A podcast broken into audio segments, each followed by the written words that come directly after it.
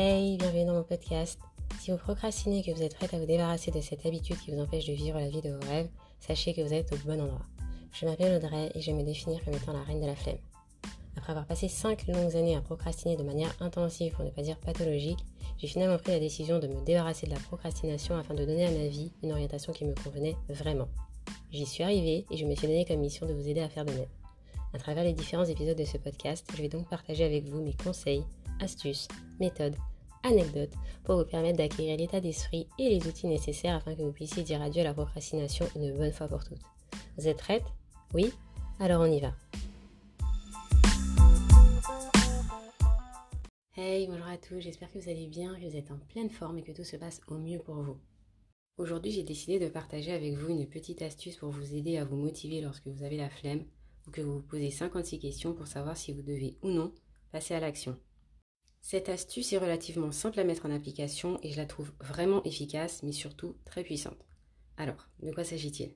Bien c'est simple, il est question de se concentrer sur les résultats, le ou les résultats, pardon, que l'on veut obtenir une fois que l'action, la tâche ou l'activité sera réalisée, tout simplement. L'idée c'est de visualiser la satisfaction que l'on va ressentir une fois que l'on sera passé à l'action et que la tâche que l'on devait faire sera terminée. On va vraiment imaginer le ou les résultats, comme je le disais tout à l'heure, qui nous attendent. Et rien que ça, ça aide énormément à se dépasser et à surmonter la flemme. Pour ma part, j'utilise cette astuce de deux manières. La première est plutôt positive, c'est-à-dire que je me concentre vraiment sur les effets bénéfiques que je veux avoir, que je veux obtenir. J'imagine le bien-être, le bonheur, la satisfaction que je vais ressentir une fois que je me serai débarrassée de ce truc que je n'ai pas envie de faire, et ça suffit généralement à me faire arrêter de cogiter et à passer à l'action directement. Donc ça c'était pour la première façon. Maintenant, il y a des tâches que je n'aime vraiment pas faire et pour lesquelles la voie de la flemme est beaucoup plus tenace. Et dans ces cas-là, je ne me concentre pas sur les effets positifs, mais plutôt sur les conséquences négatives qui m'attendent si je procrastine au lieu de me bouger. Donc je vais vous donner deux exemples pour que vous puissiez vous faire une idée de ce que je raconte. Premier exemple, j'ai souvent la flemme de faire du sport. Une fois que je suis dedans, ça va à peu près, mais sur le moment, j'ai vraiment besoin d'une grande motivation pour réussir à me lancer. Toujours est-il, pour que j'arrive à aller à la salle de sport, J'applique l'astuce en question et j'imagine le corps bien sympa que je vais avoir dans quelques mois grâce à la pratique régulière et assidue des activités que je dois faire trois fois par semaine pour avoir le résultat euh, espéré. C'est vraiment ce qui m'aide à tenir, de visualiser ce corps-là que, que j'ai envie d'avoir et par conséquent à dépasser ma flemme. Il n'y a rien de magique, c'est juste que vraiment j'imagine la récompense qui m'attend et ça me motive suffisamment pour que je passe à l'action. C'est un peu comme le principe de l'âne, du cheval, je sais jamais ce qu'on dit et de la carotte. Si j'avance, j'aurai un cadeau à la fin. Vous voyez le truc? Bon, j'espère que oui. On va passer au deuxième exemple. J'ai posé la question comme si vous alliez me répondre, mais c'est pas grave. Le deuxième exemple. Il y a une tâche que j'aime vraiment pas faire, c'est laver la vaisselle. Je sais pas pourquoi, mais c'est vraiment une corvée pour moi. Quoique je dis ça, mais maintenant, plus ça va, moins je rechigne à la faire, plus j'y vais euh, spontanément, naturellement, sans me plaindre. Toujours est-il. Il y a des jours où j'ai vraiment, vraiment la flemme, et là, je reste debout devant mon évier pendant une bonne dizaine de secondes, et je me demande si je la fais immédiatement ou si je peux me permettre de la faire le lendemain matin. Ce que je trouve absolument ridicule d'ailleurs parce que sur le moment, j'ai largement le temps de la faire, rien ne m'en empêche si ce n'est la flemme.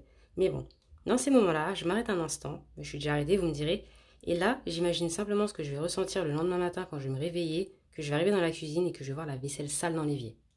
Ça, c'est un truc que je déteste. Vous n'imaginez même pas à quel point. Franchement, ça m'est déjà arrivé à plusieurs reprises de laisser la vaisselle dans l'évier. Enfin, c'est arrivé on va dire il y a facile un an, parce que là ça doit bien faire un an, clairement, que je suis vraiment euh, constante dans mes efforts et que je ne laisse plus la vaisselle dans l'évier le soir. Ouais, j'ai pas de honte à le dire, hein. ça m'est arrivé très très souvent, il y a encore quelques années, de laisser la vaisselle, une assiette, un couvert, un verre, ça va, et de me dire bah je ferai ça demain matin. Mais le matin je me réveillais et ça m'énervait d'arriver dans la cuisine, de voir euh, bah, cette vaisselle sale dans l'évier, de me dire mais en fait j'aurais pu faire ça hier matin, là je suis en train de perdre du temps bêtement, et euh, j'aurais pu commencer ma journée différemment. Et bref, le simple fait d'être debout devant mon évier, de me dire attends, demain matin si tu te réveilles, que tu vois la vaisselle là, qu'est-ce que tu vas ressentir? Tu vas être agacé, frustré, saoulé, énervé, tout ça. Alors que tu peux t'éviter ces sentiments négatifs en prenant 10 minutes maintenant pour laver ta vaisselle, l'essuyer et la ranger. Qu'est-ce que tu préfères? Être saoulé demain matin pendant 20 minutes ou être là, euh, faire un effort pendant 10 minutes et savoir que demain matin tu vas te réveiller, tu auras la satisfaction de l'évier propre? Du coup, le simple fait de penser à ce sentiment de satisfaction qui m'attend le lendemain matin quand j'arrive dans la cuisine et que je vois mon évier propre, le plan de travail bien rangé, etc., ça me motive, ça me donne vraiment le courage, la force dont j'ai besoin pour faire la vaisselle le soir même. C'est tout pour les exemples. Maintenant, ce que je tiens à dire, c'est que cette astuce fonctionne plutôt bien car elle nous oblige à nous projeter et à arrêter de rechercher la gratification, voire satisfaction immédiate. Car c'est bien là le problème principal que l'on rencontre quand on procrastine, on a la recherche inconsciemment d'une satisfaction sur le moment. C'est-à-dire que quand on évite de faire ce que l'on est censé faire, on s'épargne une souffrance ou une peur que l'on s'apprête à ressentir. Par exemple, si on a des problèmes d'argent et qu'on décide de faire l'autruche en ne regardant pas ses comptes en banque c'est bien souvent parce qu'on a peur de ce qu'on pourrait découvrir. Donc on se dit, je vais attendre un petit peu. Pour l'instant, je préfère rester dans mon déni, je préfère rester dans mon confort et faire quelque chose qui va m'aider à me détendre. Autre exemple, quand on a envie de se lancer dans un projet qui nous tient à cœur mais qu'on cherche toutes les excuses possibles et inimaginables pour éviter de se lancer, c'est souvent parce qu'il y a une vraie peur derrière. Ça peut être la peur de l'échec, du succès, de ne pas y arriver, de ne pas savoir comment s'y prendre, etc.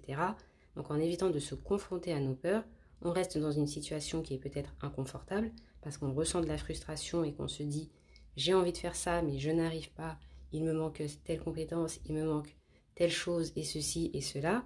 Donc on n'est pas forcément à l'aise et on se, sent un peu bloqué, on se dit j'aimerais faire mais je ne fais pas.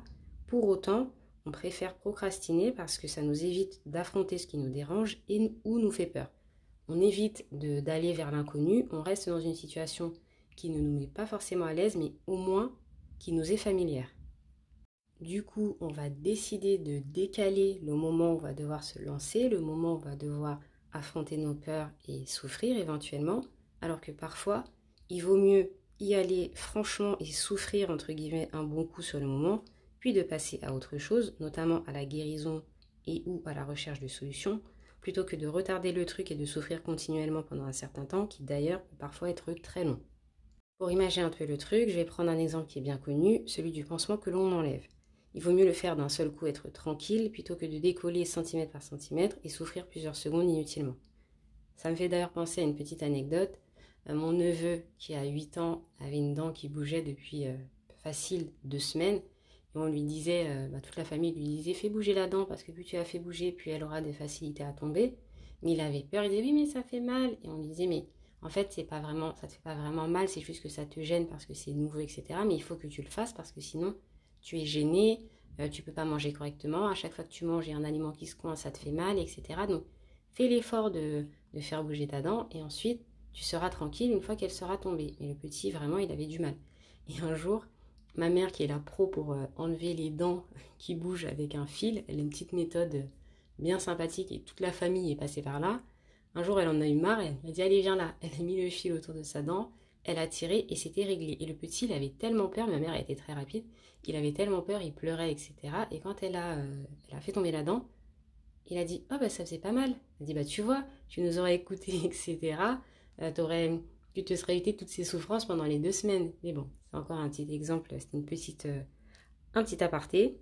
Toujours est-il, j'en reviens à ce que je disais qu'il faut retenir de cet épisode, c'est que quand on a la flemme, qu'on est démotivé ou qu'on hésite à faire quelque chose, mais que malgré tout on a envie de passer à l'action mais qu'on ne sait pas comment faire, ce qui peut nous aider à franchir le cap, c'est de nous concentrer sur ce qui nous attend à plus long terme et sur les effets positifs que l'on va obtenir ou au contraire sur les effets négatifs que l'on veut absolument éviter.